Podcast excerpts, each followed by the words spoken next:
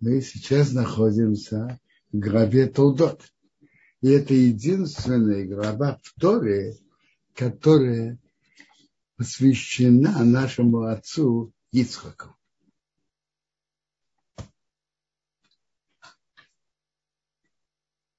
Тора нам рассказывает о рождении у него сыновей Исава и Якова, а, об их путях в жизни Якова и Исава, и они родились по природе разные, но я хочу обратить внимание, то есть, то есть Исав родился активным, буйным, физическим, Яков по, духовным. Разница была в натурах. Но определенно Исав тоже имел свой путь, которому он мог бы тоже служить Богу. Другим путем, чем Яков, но у него тоже был такой путь. Но это уже был его выбор.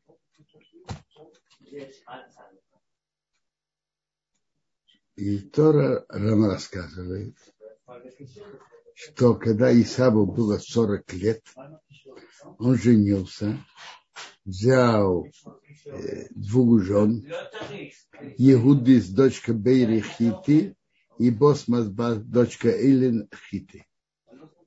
То есть из Хананианов.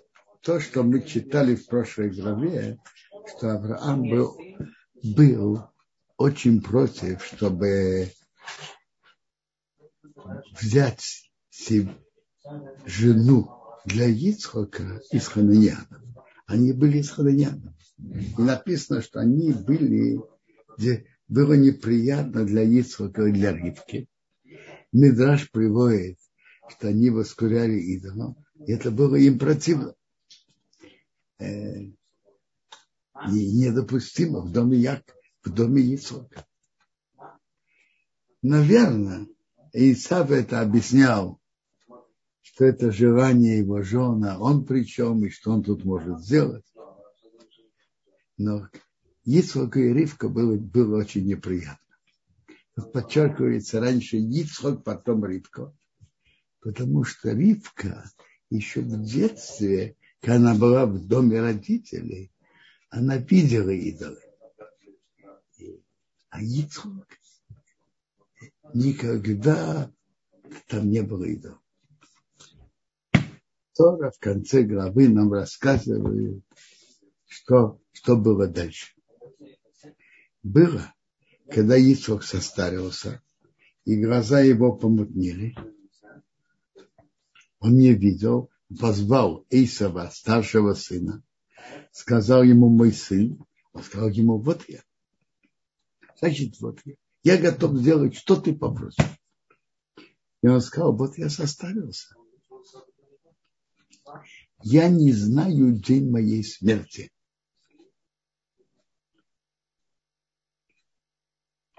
А теперь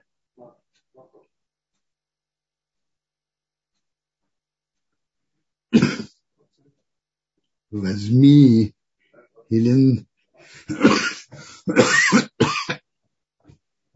наточи твоим орудия, меч и лук, иди в поле, поймай мне дичь и сделай мне вкусную еду, как я люблю, принеси мне, я поем, чтобы я тебе дал благословение перед моей смертью.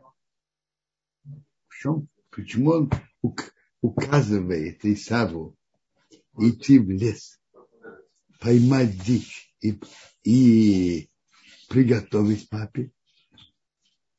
Когда человек делает мецву и трудится над этим, и дают ему браху, тогда браха имеет особо, особые силы. Просто человек получает браху, это еще не то.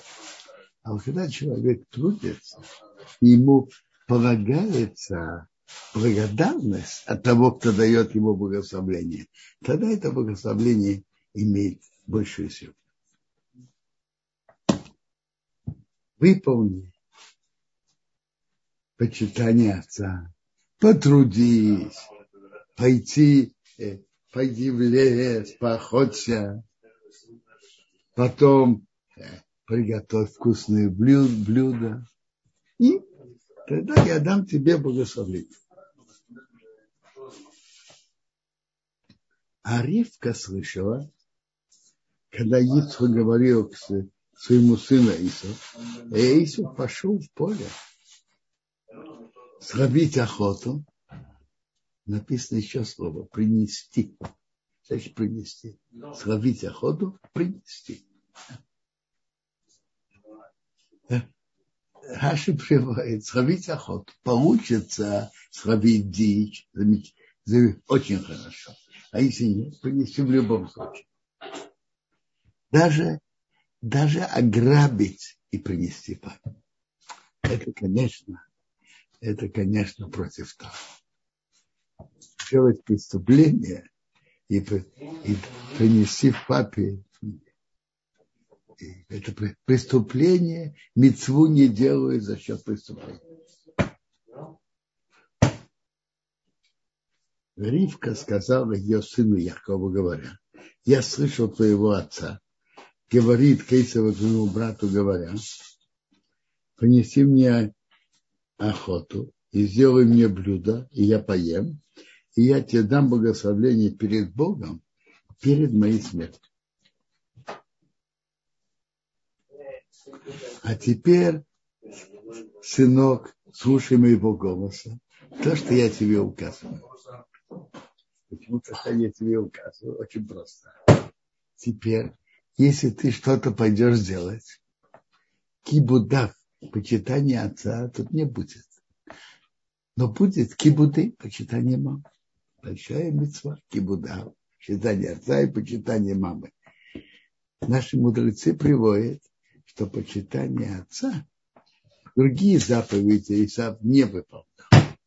И он мог и грабить, и убивать. А почитать отца он почитал. И в очень красивой форме. Он э, одевался в лучшей одежды, обслуживал папу. Так теперь Ривка говорит Якову, послушай моего голоса, я тебе приказываю. Почета, почитание папы, приказ папы тут не было, но будет приказ мамы. Иди, пожалуйста, к, к, к мелкому скоту. Возьми мне оттуда два козленка хороших, и я сделаю их вкусные блюда твоему отцу, как он любит. Ты принесешь твоему отцу, и он поесть. Для того, чтобы он тебе дал благословение перед смертью. Сказал Яков своей маме Ривке, мой брат Исоп, он волосатый, а я Э, гладкий, без волос. Может быть, папа меня пощупает, и я буду в его глазах как обманщик, я приведу на себя проклятие, не благословление. Он пощупает, увидит, что это не Исав. Исав волосатый, а я нет. Не дай Бог, я приведу на себя проклятие отца, не благословление.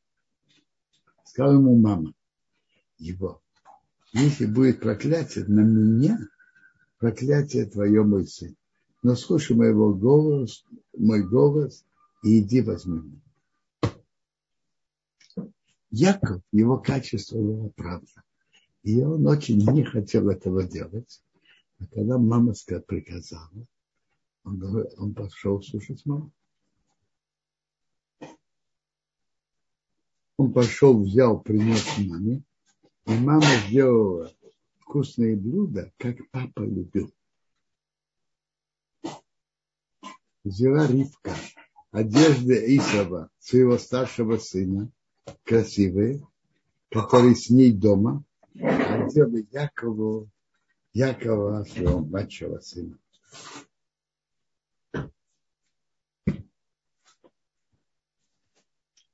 Это тоже нам показывает, какая у него, какое у Исава было доверие к его женам.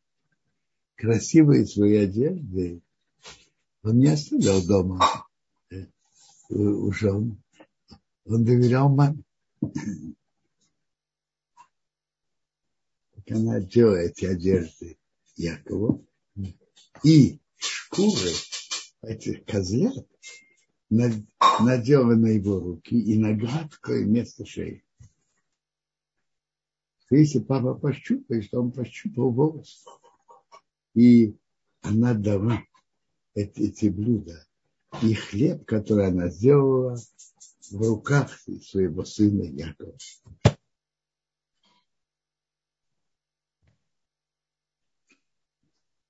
А теперь давайте посмотрим на все, что тут мы читали. То есть мы видим тут, что был большой спор между Яцхоком и между Ривкой. Кому дать благословение? Яцхок считал, что это благословение надо дать Исаву, а Ривка считала Яков.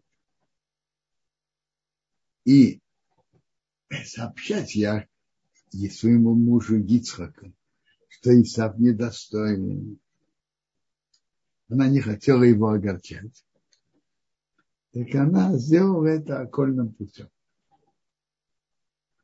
То есть Исхак считал, что эти брахот надо дать Якову, а Ривка считала, что эти брахот надо дать, прошу прощения, Исхак считал, что эти брахот, благословления надо дать Исаву, а Ривка считала, что эти благословления надо дать Якову.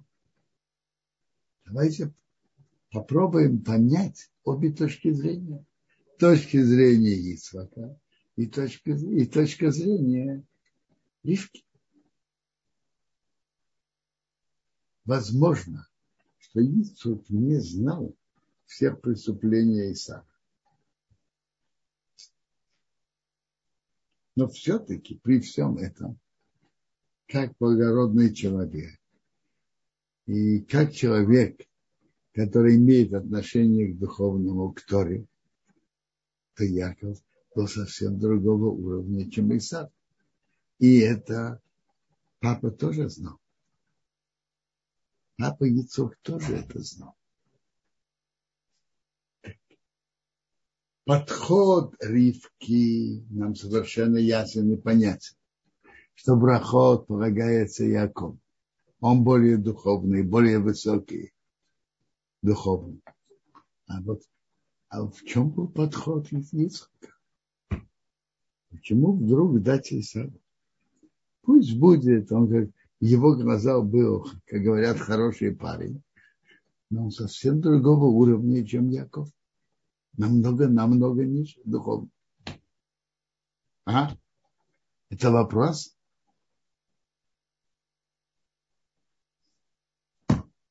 Это вопрос, который, который мы разберем. Но прежде всего давайте послушаем э, продолжение. Первым делом мы должны будем понять, о каких благословениях идет здесь речь. Какое благословение? В конце, сейчас, в конце этой нашей главы, тут мы прочитаем два благословления. Одно, которое Ицхак дал Якову, думая, что он Исав, он собирался благословлять Исаву, и он дал это Якову, думая, что он Исав. И второе благословление, которое он дал Якову перед выходом в Арамею, зная, что он Яков. И эти два благословления совершенно разные. Знаете что? Давайте перед продолжением прочитывания прочитаем эти два благословения. А?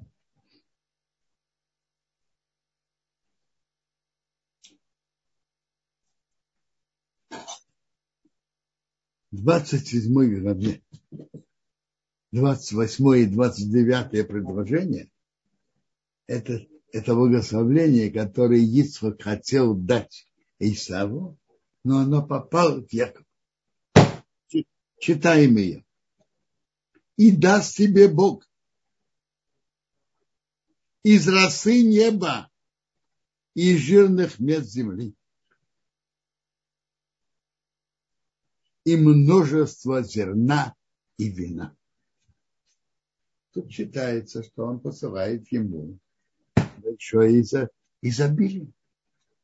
От росы неба, жирные места земли, много зерна, много вина. Чтобы те служили народы и поклонялись тебе царство. Будь господином твоим братьям, и те будут поклоняться сыновья твоим мамам. Кто тебя проклинает, будет проклят, а кто тебя благословляет, пусть будет благословлен. То есть тут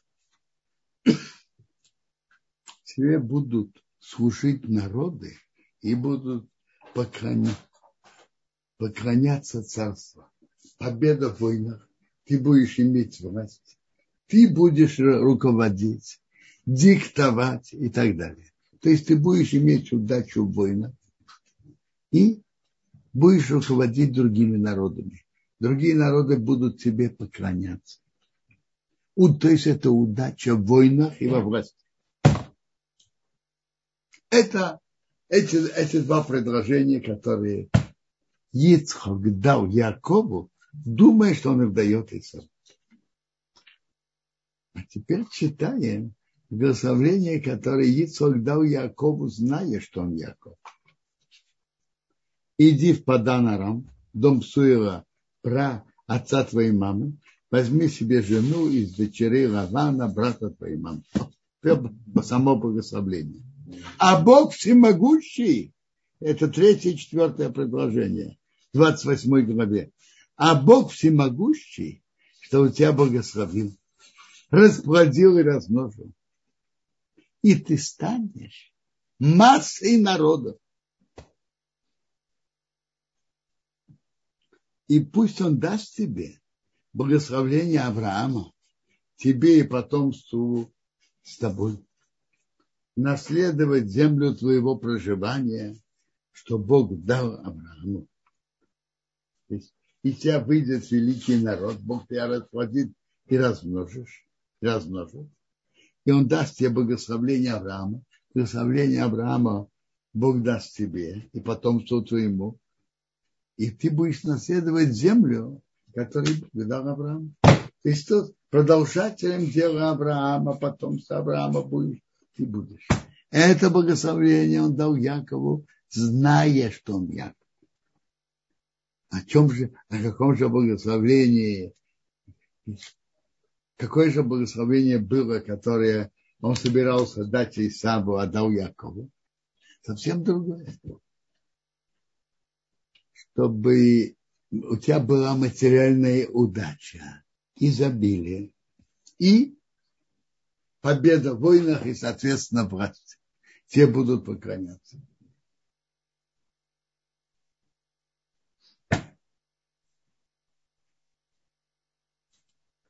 То, то есть так, Ицхок думал так, пусть оба брата вместе будут, чтобы они были партнерами в своей жизни.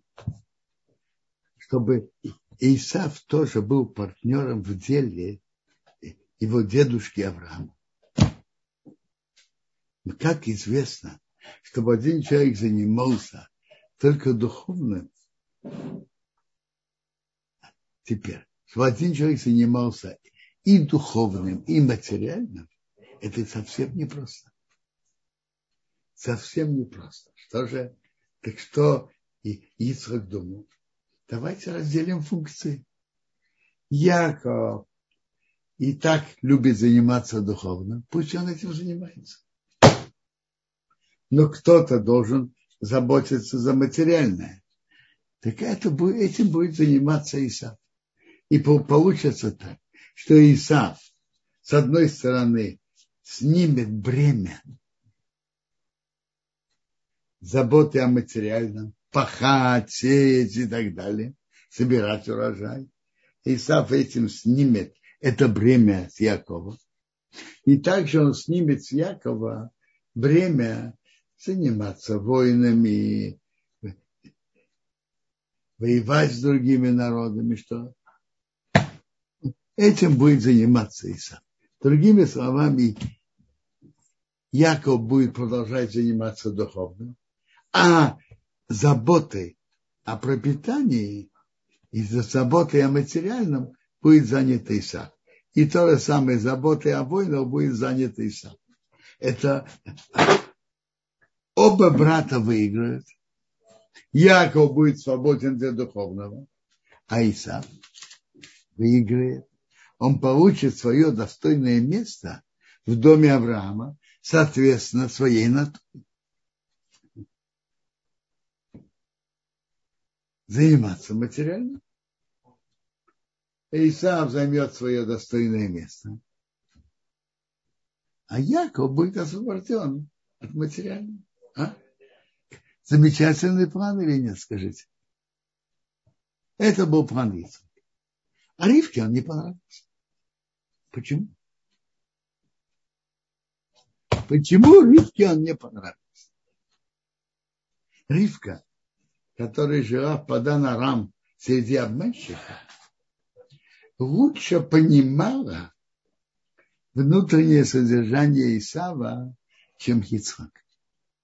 И она понимала, что если послать ему, им Исаву изобилие, материальное изобилие, и послать ему удачу воина, он совсем не пойдет делиться в этом изобилии с, с, Я, с Яковом. С какой стати?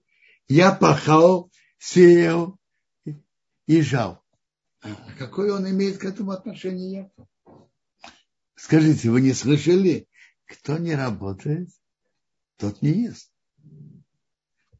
Ривка прекрасно понимала, что это приведет только, что Исаф поднимет свою голову, почувствует удачу, и ему в голову не войдет делиться этим материальным изобилием с Яковом.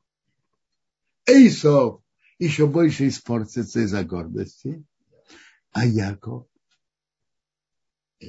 будет, тоже будет страдать. И Яков будет страдать. Поэтому Ривка посчитала, что это благословление полагается им. Надо, чтобы Бог дал Якову. И поэтому она это сделала, что она подослала Якова к отцу вместо Исаака. Давайте сейчас почитаем, что было. Она дала, Ривка дала блюдо и хлеб, который она сделала, через Якова ее сына. Он пришел к отцу сказал, папа мой. Он сказал, вот я. Кто ты, мой сын? Сказал Яков к отцу, я, Исов, твой старший сын. Я сделал, как ты говорил ко мне. Э, встань, садись и еди от моей охоты, то ты дал мне благословение то твоя душа дала мне благословение. Сказал Гисхов, что ты так поторопился найти мой сын? Так быстро пришел. Он сказал, что Бог подослал мне перед тобой. Это Бог мне помог. Сказал Яков, давай я тебя пощупаю. Сказал, ты мой сын Исав или нет? Яков подошел к Ицхаку от его отца, он пощупал. Он сказал, голос, голос Якова. Он говорит, как Яков. А руки, как руки Исава, волосы. Он его не узнал. Его руки были как руки Исава, его брата волосатые, и он дал ему благословение. Он сказал, ты мой сын Исав. Он сказал, я. Интересно, Яков старался чем меньше говорить неправды. Не сказал я Исав. Он сказал, ты мой сын Исав. Сказал, я. Я это я. То есть есть, даже когда мы вынуждены сказать неправду, чем меньше, надо стараться говорить, чем меньше. Сказал, поднеси мне, я поем от охоты моего сына, что тебя благословила моя душа. Подошел и поднес ему, поел, принес ему вино, попил. Сказал Ицхок, папа его, подойди, и я тебя поцелую. Подошел, поцеловал его. В чем это смысл? Когда говорят благословение и чувствуют физическую близость к нему, раньше его поцеловал, приблизился к нему, это браха. Он подошел, поцеловал его, понюхал запах его одежды и благословил. Сказал, смотри, запах моего сына, как запах поля, которому Бог дал браху.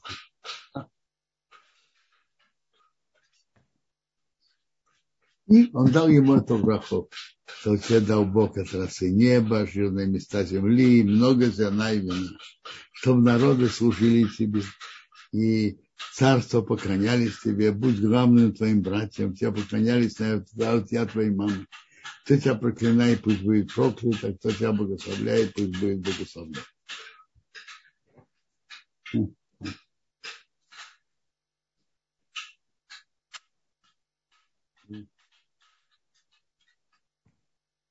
И Тора нам рассказывает, что как только Ицхак закончил дать браху Якову, он только вышел от, от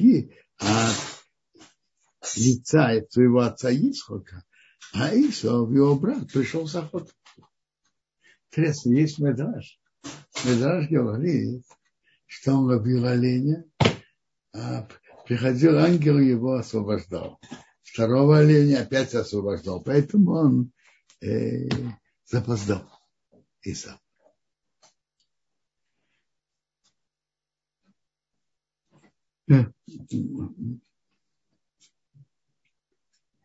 Как это они не пересеклись, не увидели один другого при выходе? А, видимо, было два выхода, и они не пересеклись. Он сделал только блюдо, вкусное блюдо, принес папа, папа, встал папа и поел от охоты твоего сына, что ты дал мне браху. Ицхак спросил, кто ты? Я твой сын, старший Исав. Ицхак задрожал страшной дрожь. Сказал, кто это тут? Поймал охоту, принес мне, я поел от всего, перед тем, как ты пришел, и я ему дал благословение. Также пусть он будет благословлен. Также пусть он будет благословлен. А, то есть он понял, что это был не Исаак, и он подтвердил, сказал также, что он был благословлен. Когда Исаак услышал слова папы своего, он закричал большую горькую крик. Сказал папе, дай мне тоже браху. Сказал, пришел твой брат с мудростью и забрал твое благословение. Интересно. Исав закричал большую горькую крик. Видно, что Исав тоже прекрасно знал, какую великую силу имеет в себе благословление его папы Исака. А? Он это знал. Интересно. Наши мудрецы наши говорят нам, рассказывают нам так. Яков, то, что он сделал, он должен был сделать и мог это сделать. Потому что Ицхок не знал внутреннее содержание Исава. Но при всем этом, то, что он сделал огорчение Исаву, не прошло Якова просто так. Еврейский народ потом от этого пострадал. В чем? То, что Исов кричал горько, вернулось к еврейскому народу в Шушане, в событиях Мордхаеса, в событиях Пурима, что Мордхай кричал гор, горький крик о страшном при, приговоре, о страшном указе. Из этого мы видим интересную вещь, что даже бывает ситуация, что надо что-то сделать, и кто-то кто-то от этого страдает, ему больно. Надо всегда стараться избежать, что это кому-то было больно. Потому что если тот будет, тому будет больно, он будет страдать, даже если ты и прав, то это, это опасно. То, что Исов кричал горько, это ему, это вернулось. Это вернулось потом еврейскому народу в событиях Пурима. Что Мордхай так кричал горько из-за страшного приговора.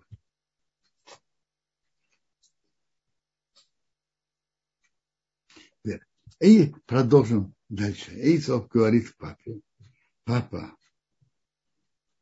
э, ты же мне оставил браху? Он сказал,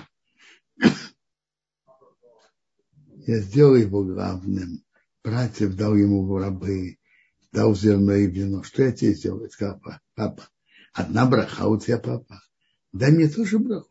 Он сказал ему, вот, вот жирные места земли будет твое место проживания. И от небес росы с неба. Но и мечом твоим будешь жить и брата твоему будет служить. Не будет, когда ты сможешь иметь претензии на брата, снимешь его ярмо с твоей, в твоей шее. Если еврейский народ отойдут от пути Торы, тогда ты сможешь сбросить его с твоей шеи. А. То есть еврейский народ зависит его судьба, насколько он идет по пути Торы. Если он идет по пути Торы, все нормально. Никакие потомки Исава не могут ему ничего сделать. Вот если он отходит от Торы, тогда, тогда не имеет сил.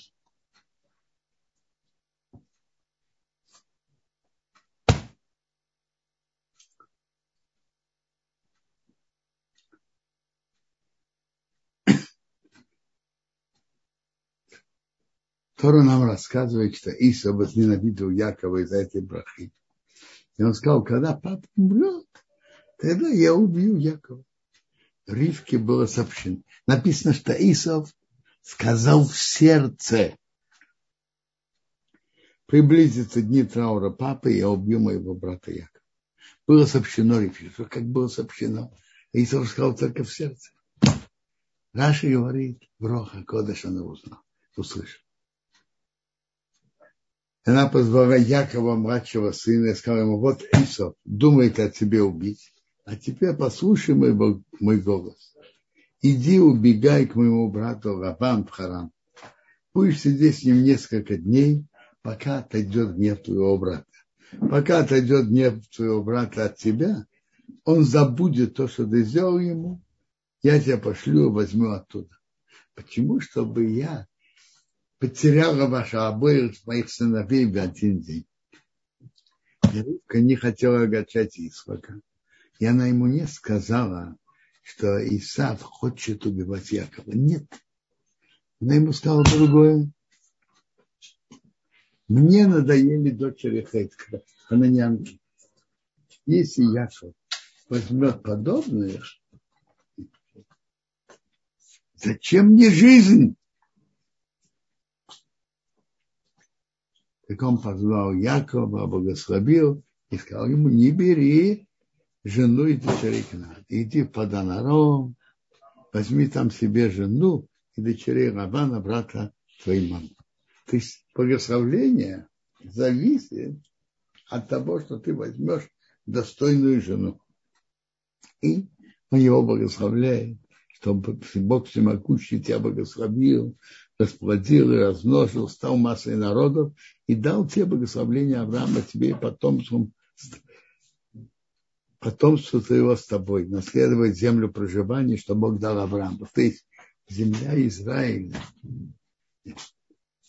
будет, который Бог обещал Аврааму, будет тебе. Великий народ, который Бог обещал Аврааму, который будет иметь постоянную связь с Богом от тебя. Святая земля, которую Бог обещал Аврааму, будет твоя.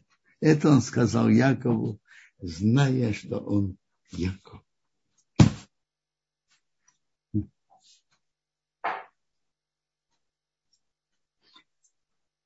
И конец нашей главы, что Яков уходит. Уходит по Данаром. А что делает Исав? А? Исав увидел, что Яков послушал папу и маму и пошел по Данарам. И он увидел, что дочери Кна, они плохи в глазах папы, его Ицхака. Он пошел к Ишмаилу, дяде, и взял Бахарас, дочка Ишмаила, дочка Авра, сына Авраама, брат, сестра Невайот, кроме своих жен, себе в жены. То есть он добавил, если он хотел бы делать приятное папе, он бы с ними развелся. А что он сделал? Он добавил, кроме своих жен, он взял еще жену из дома Я бы это объяснил так. Есть человек, который хочет сделать приятное перед папой и перед Богом. Если бы он так хотел, он с ними разошелся. Он хотел что-то совсем другое. Браха не может быть на тех, которые от дочерей к нам. На них браха Авраама не может быть. Авраам был против этого. А, раз так, возьму еще жену, которая из, из потомства Авраама, и браха будет на этих. Его, то есть его совсем не интересовало делать приятное перед Богом. Его интересовало хитрым путем, как получить браху. Это не, не тот путь, которым, которым надо идти. Так они, Яков и Исо разошли дорогами.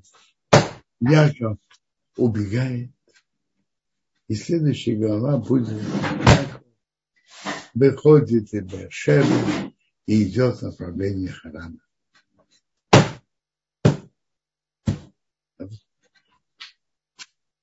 Может быть, вопросы о недельной главе, если у кого-то есть. А дальше мы будем говорить о законах субботы. Спасибо большое, Кударав, за урок о недельной главе. И есть вопрос Сары Шалом уже раз. Скажите, неужели Ицхак, который всю жизнь провел со стадами, не мог отличить вкуса козленка, которого принес Яков, от вкуса дичи, который должен был принести Эйсав? А, послушайте, я не, мог, не имею в этом опыта, но интересно, Раши приводит, Раши приводит, смотрите, козленок и олень в принципе, они близки один к другому и по натуре, и по вкусу мяса. Они близки. Но олень – это дикое животное, а козленок – домашнее животное. Но они очень близки один к другому. Как говорит, вкус олененка наподобие вкуса козленка Вкус козленка наподобие вкуса оленя.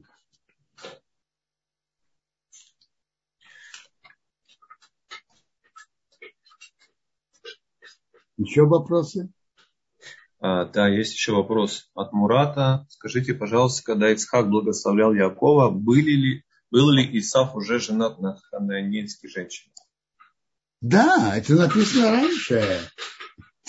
Он женился, когда ему было 40 лет. А сейчас ему 63.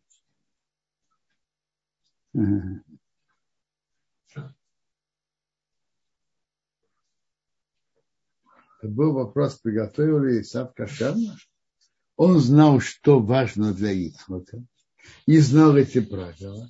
Наверное, да. Есть еще вопросы? А, спасибо большое. Гударав Таня спрашивает, сделала ли, сделала ли Ривка впоследствии шуву из-за того поступка? Ага. Чтобы говорить о чуве, надо прежде всего считать, что она поступила неверно. А если мы примем, что действие было верное, потому что идти сообщать Ицхуку уже не было времени и возможности. И в действительности эта браха не полагалась Исаму из-за его недостойного поведения. А сообщить это Ицхаку она не могла. Поэтому она пользовалась обходным ходом. Еще вопрос? Друзья, если есть, да, я вижу поднятая одна рука. Кто это? Это Ольга. Ольга, пожалуйста, включи микрофон. Добрый день. У меня вопрос. Обычно э, благословления дают перед смертью. И Ицхак э, после благословения, насколько я понимаю, прожил еще достаточно долго. Почему он давал именно благословение? Смотрите, тут написано так. Когда он позвал Исава, он сказал, я составился, я не знаю день моей смерти. Поэтому я хочу тебе дать проход. С какой стати, почему он так стал думать? Раши приводит, это наши мудрецы говорят, что обычно человек умирает близко, в возрасте, близко к возрасту, когда папа его умер, или мама, в интервале пять лет раньше, пять лет позже. Так Сара, мать Ицхака, умерла в возрасте 127 лет. А Ицхаку было в то время 120 лет. Это в интервале пяти лет от времени смерти мамы. Он не знал, к какому времени я отношусь ко времени папы и ко времени мамы. Папа умер в 175, а если мама 127, может быть, ко времени мамы. Поэтому он постарался дать браху. Еще вопросы? Да, спасибо большое, Подарав. Нина спрашивает, был ли другой способ у Якова получить благословение Ицхака, чтобы не причинить впоследствии вреда еврейскому народу. Ага. Не знаю такого пути.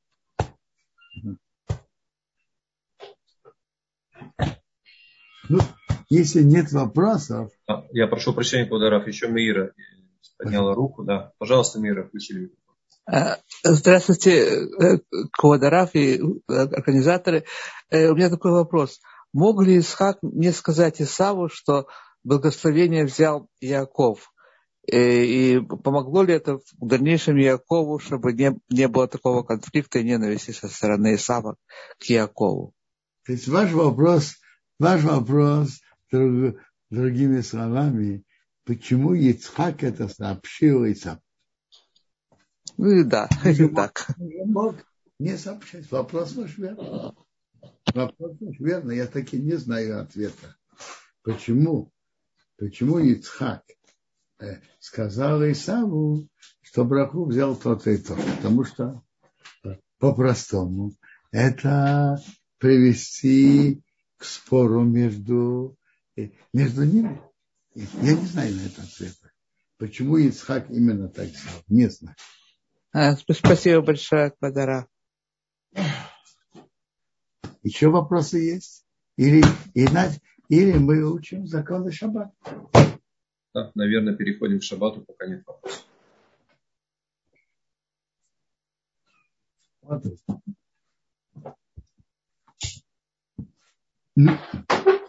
Сейчас у нас из наиболее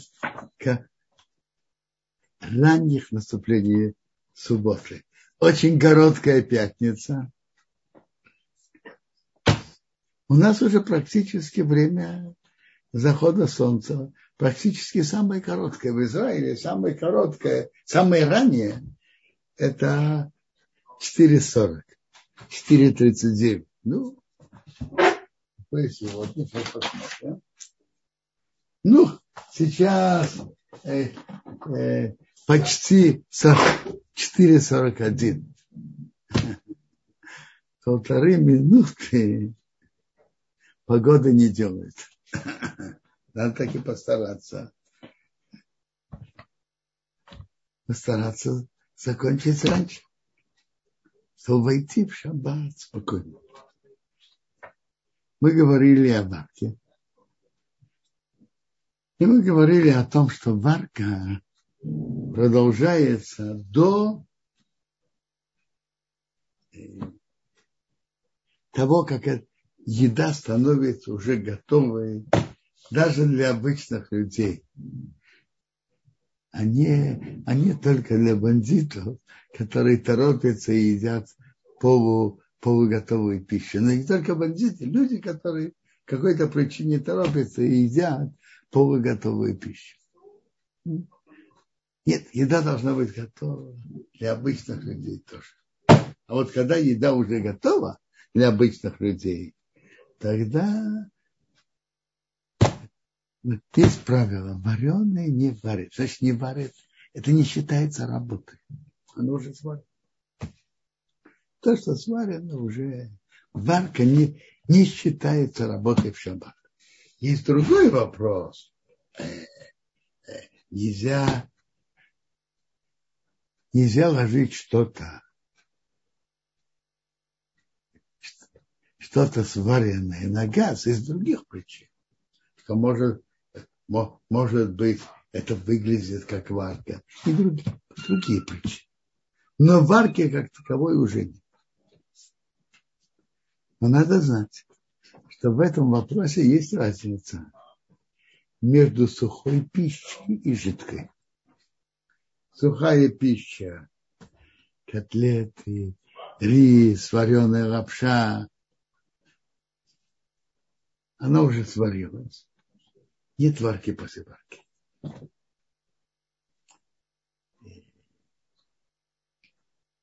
Горячая вода. Она уже сварилась и охладилась. Нагреть ее еще раз. Есть многие мнения, что это варка. То же самое суп суп, который охладился, нагреть его еще раз, тоже. А почему? Почему? В чем разница? Почему жид, жидкая пища иначе, чем сухая? Вообще-то, давайте скажем так. Сухой пище нет варки после варки по всем мнениям. В жидкой пище есть спор плоский. Есть кто считает, что нет варки и в жидкой пище тоже. А есть кто считает, что есть. В сухой пище, по всем мнениям, нет варки после варки. А в жидкой пище есть мнение, что есть, а есть мнение, что нет. И мы э, устражаем и считаемся с мнением, что есть варка после варки в жидкой пище. В чем тут разница между сухой пищей и жидкой? Очень говорят так. Для сухой пищи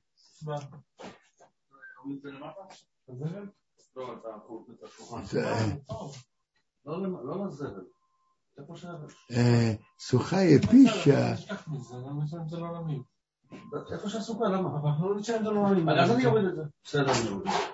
сухая пища, которая уже сварена, то, то уже сухая пища, которая уже сварена, к ней, к ней не относится варка вообще. Э, это уже это уже сваренные дермишель, это уже пожаренные котлеты,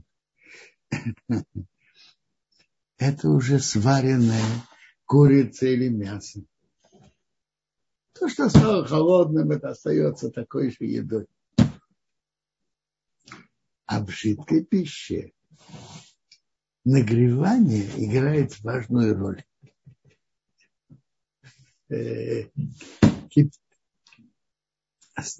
Стакан кипяченой воды – это не стакан кипятка, совсем другое. И суп холодный и горячий – это совсем другое. Другое качество, совсем другое. В жидкой пище температура играет центральную роль.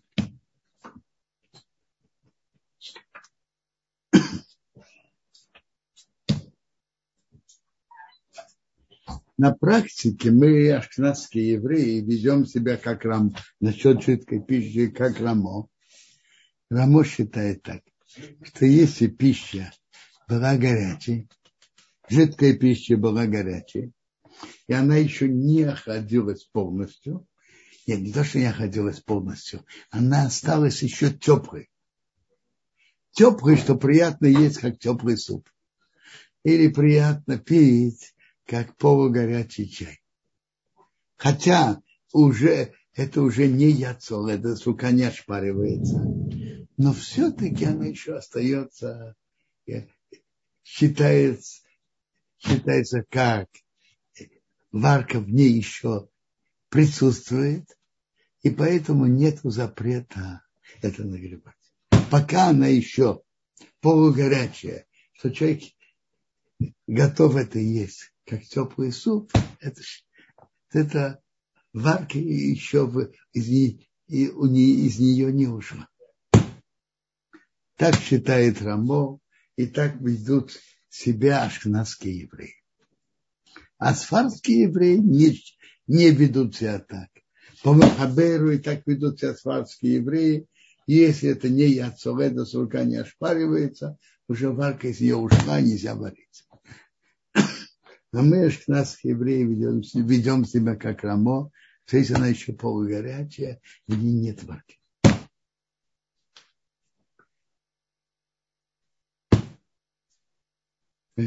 Есть, есть еще интересный спор. Теперь, э, а в чем такая разница, что нет варки на практике? Одна из больших разниц можно нагревать или нет.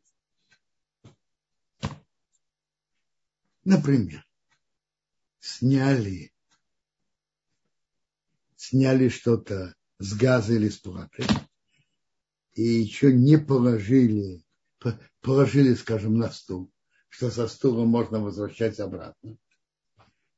И замешкались, и это уже не так горячо. Можно ли возвращать обратно или нет? По мнению Рамо, что если это полугорячо, можно спокойно возвращать обратно. А если уже полностью охладилась эта жидкая пища, то нет. Это одна разница. Вторая разница. Написано в законе, что когда стоит дуд с горячей водой на газе или на плате,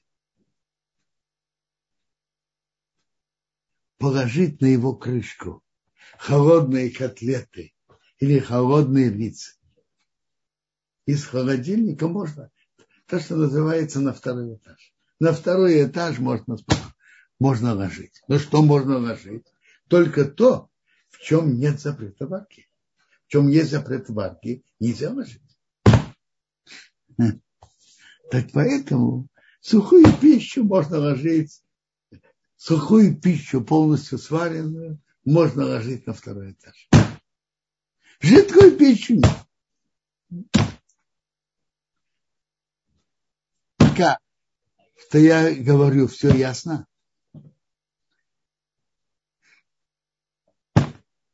В, сухой пище нет варки после варки, если это сварено полностью. В жидкой пище есть мнение, что есть варка после варки. Но э, и в жидкой пище мы считаем, что есть варка после варки, только если она охладилась. А если она еще полугорячая, то в ней нет варки после варки и в жидкой пище. Так мы ведем себя. И, и пока она еще полугорячая, можно это спокойно возвращать обратно. Да, даже если она жидкая.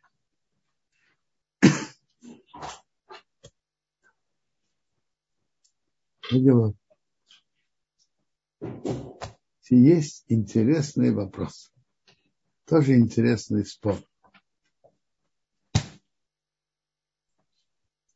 Да? Вопрос по теме, пожалуйста.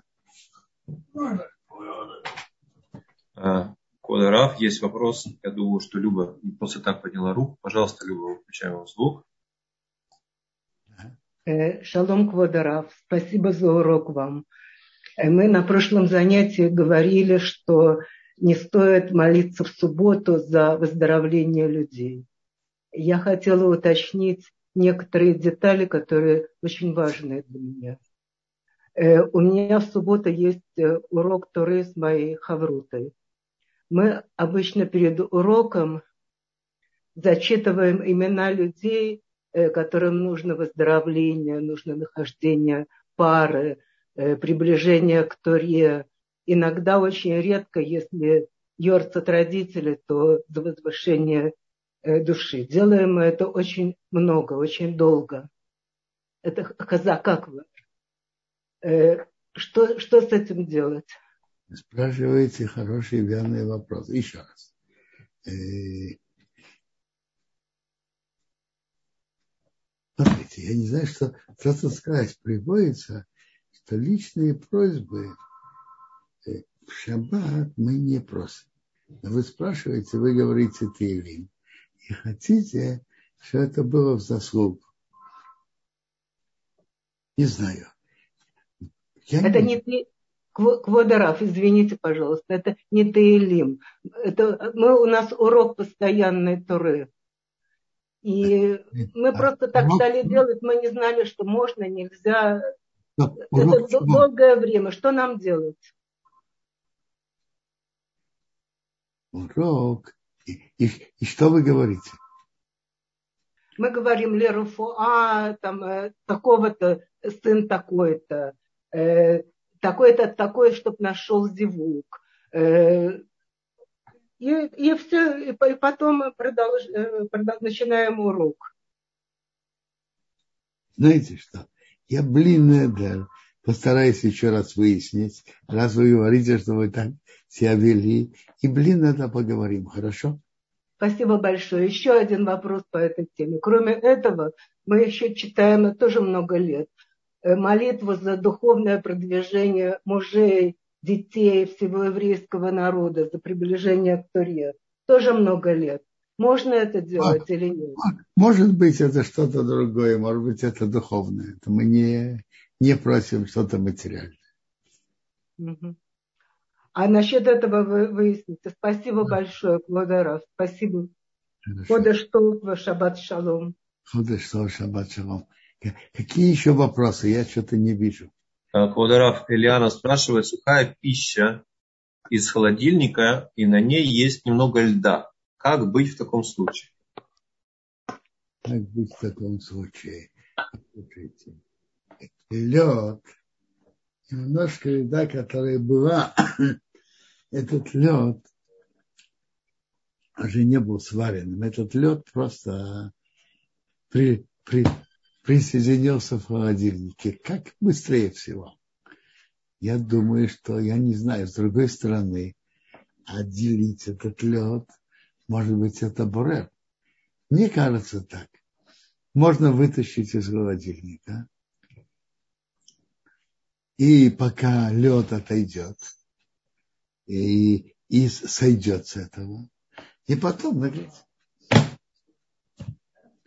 Но ложить вместе с ледом нагреть нет. Вынуть из холодильника, пусть, пусть растает. И пусть сойдет с этих, э, я не знаю, с котлет.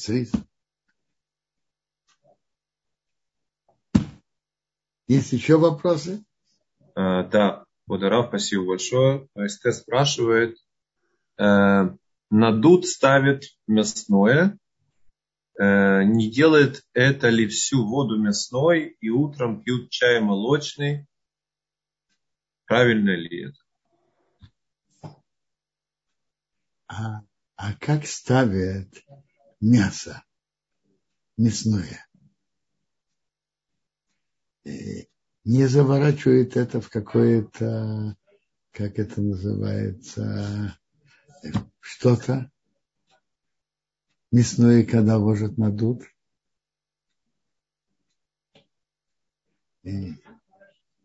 Обычно что-то заворачивает, нет?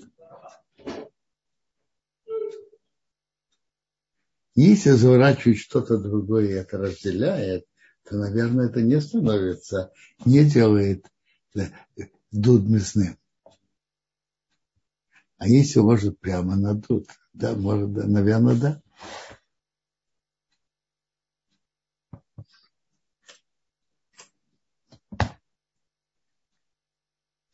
Если э, то, что называется э,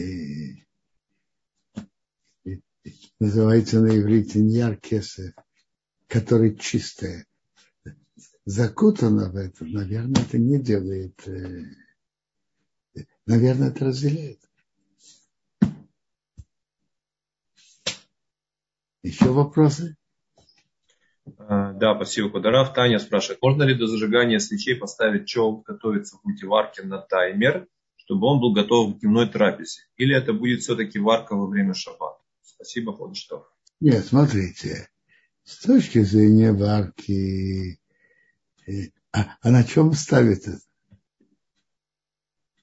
На чем ставит это? Э. Чем он готовится в мультиварке на таймере? Да. Э, на, на половину варки он уже будет готов до захода солнца.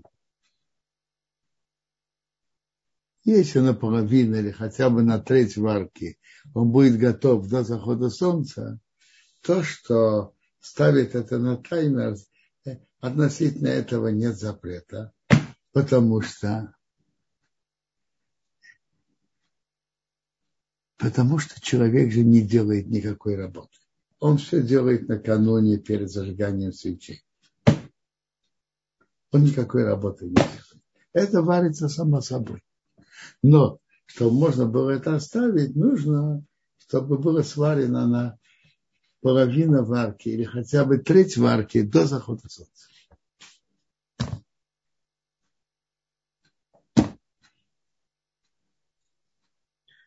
Спасибо большое, Кударов. Фаина спрашивает, почему подогревают сухую пищу на втором ряду, а не ставят прямо на плату в скобках утром в субботу? Спасибо.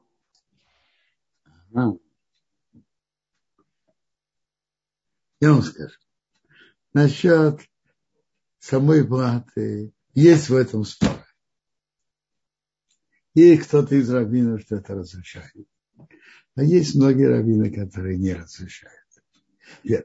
В Шхеме Залман сказал интересное свое разрешение. И я думаю, на это многие полагаются. Положить перевернутую тарелку или что-то другое на плату и на нее ее положить.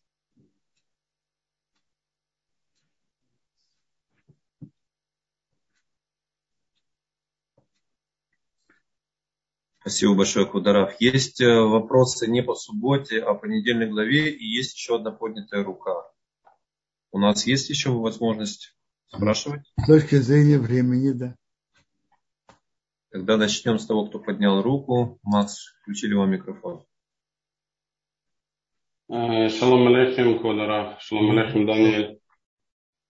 Эм, Рабинсон, вопрос. Значит, по поводу платы. Если плата, мы говорили про второй этаж, э, что сухую готовую пищу можно поставить на второй этаж. Теперь, если плата покрыта фольгой, да, для того, чтобы как-то снизить температуру, можно ли на такую, в такой ситуации? Это было да. Э, какой-то экер, какой-то экер, что что-то еще отделено. Да, ты что вы говорите?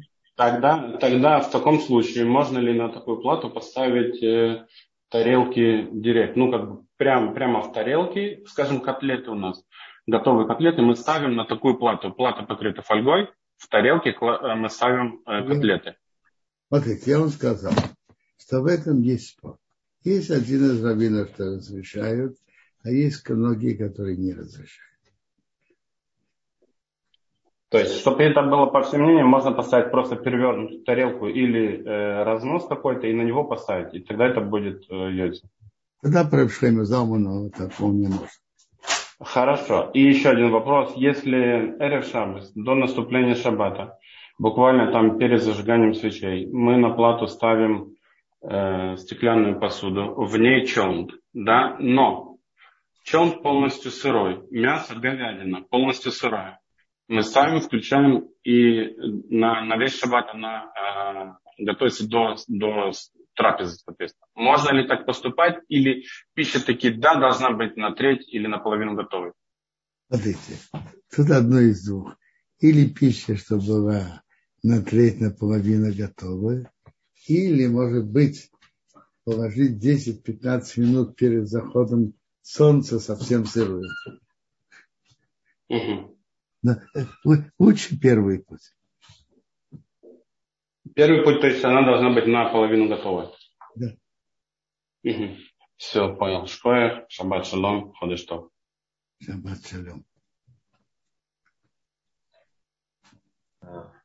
Хударав? Да.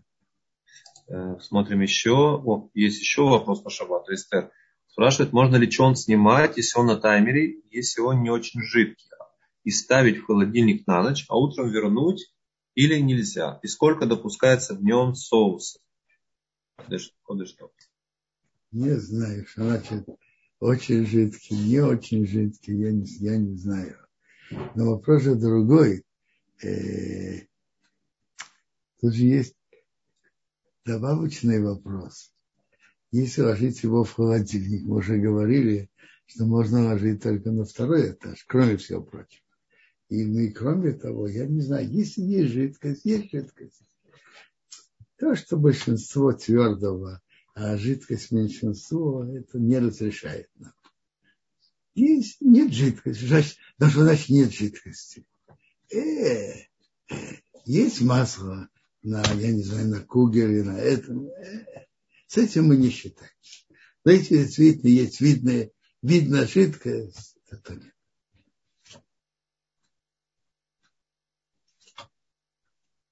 Если видна жидкость, то нет. То, что большинство сухое, а меньшинство жидкое нет. Просто остается немножко масла наверху и так далее. С этим мы не считаем.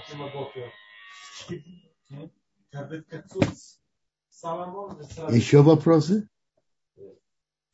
Так, по шабату закончились, но еще в догонку пришли вопросы по недельной главе. Давайте послушаем. А, вопрос был такой. Арсен спрашивал, почему Авраам повторно взял Кайтуру, э, если благословения были даны Богом через Ицхак? Недостаточно было Ишмаэля? Зачем и кому нужно в Нейктора, вы спрашиваете? Интересно. Интересный вопрос. Это так и вопрос. В чем, в чем и для чего? Кому? Кому это было нужно?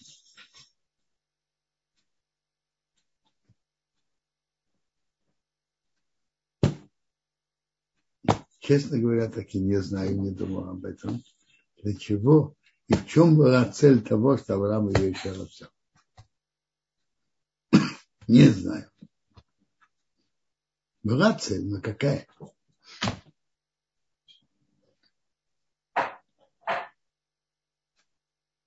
Не знаю. Квадараф еще Хая спрашивала, а разве Исаак все-таки мог не почувствовать, что это шерсть животного? Может быть, он знал, что благословляет Якова? Ничего не понял. То есть, может быть, Ицхак как раз и понял, что это шерсть животного. И он знал, что он сейчас благословляет Якова. Я слышал, что задают вопрос, что шерсть животного в волосы человека не, не совсем похожа. Не знаю. Но, по-видимому, может быть, это не так бросается, я извиняюсь за выражение, не в глаза, а на ощупь, насколько это ощущается, я не знаю.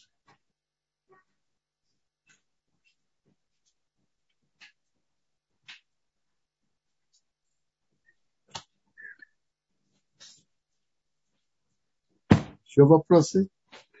А, да, и последний вопрос из списка тех, что я сейчас вижу. Я спрашивала, а еду, которую приготовил Исав, это была кошерная еда? Я думаю, что Исав же знал правила, по которым Яков ведет себя.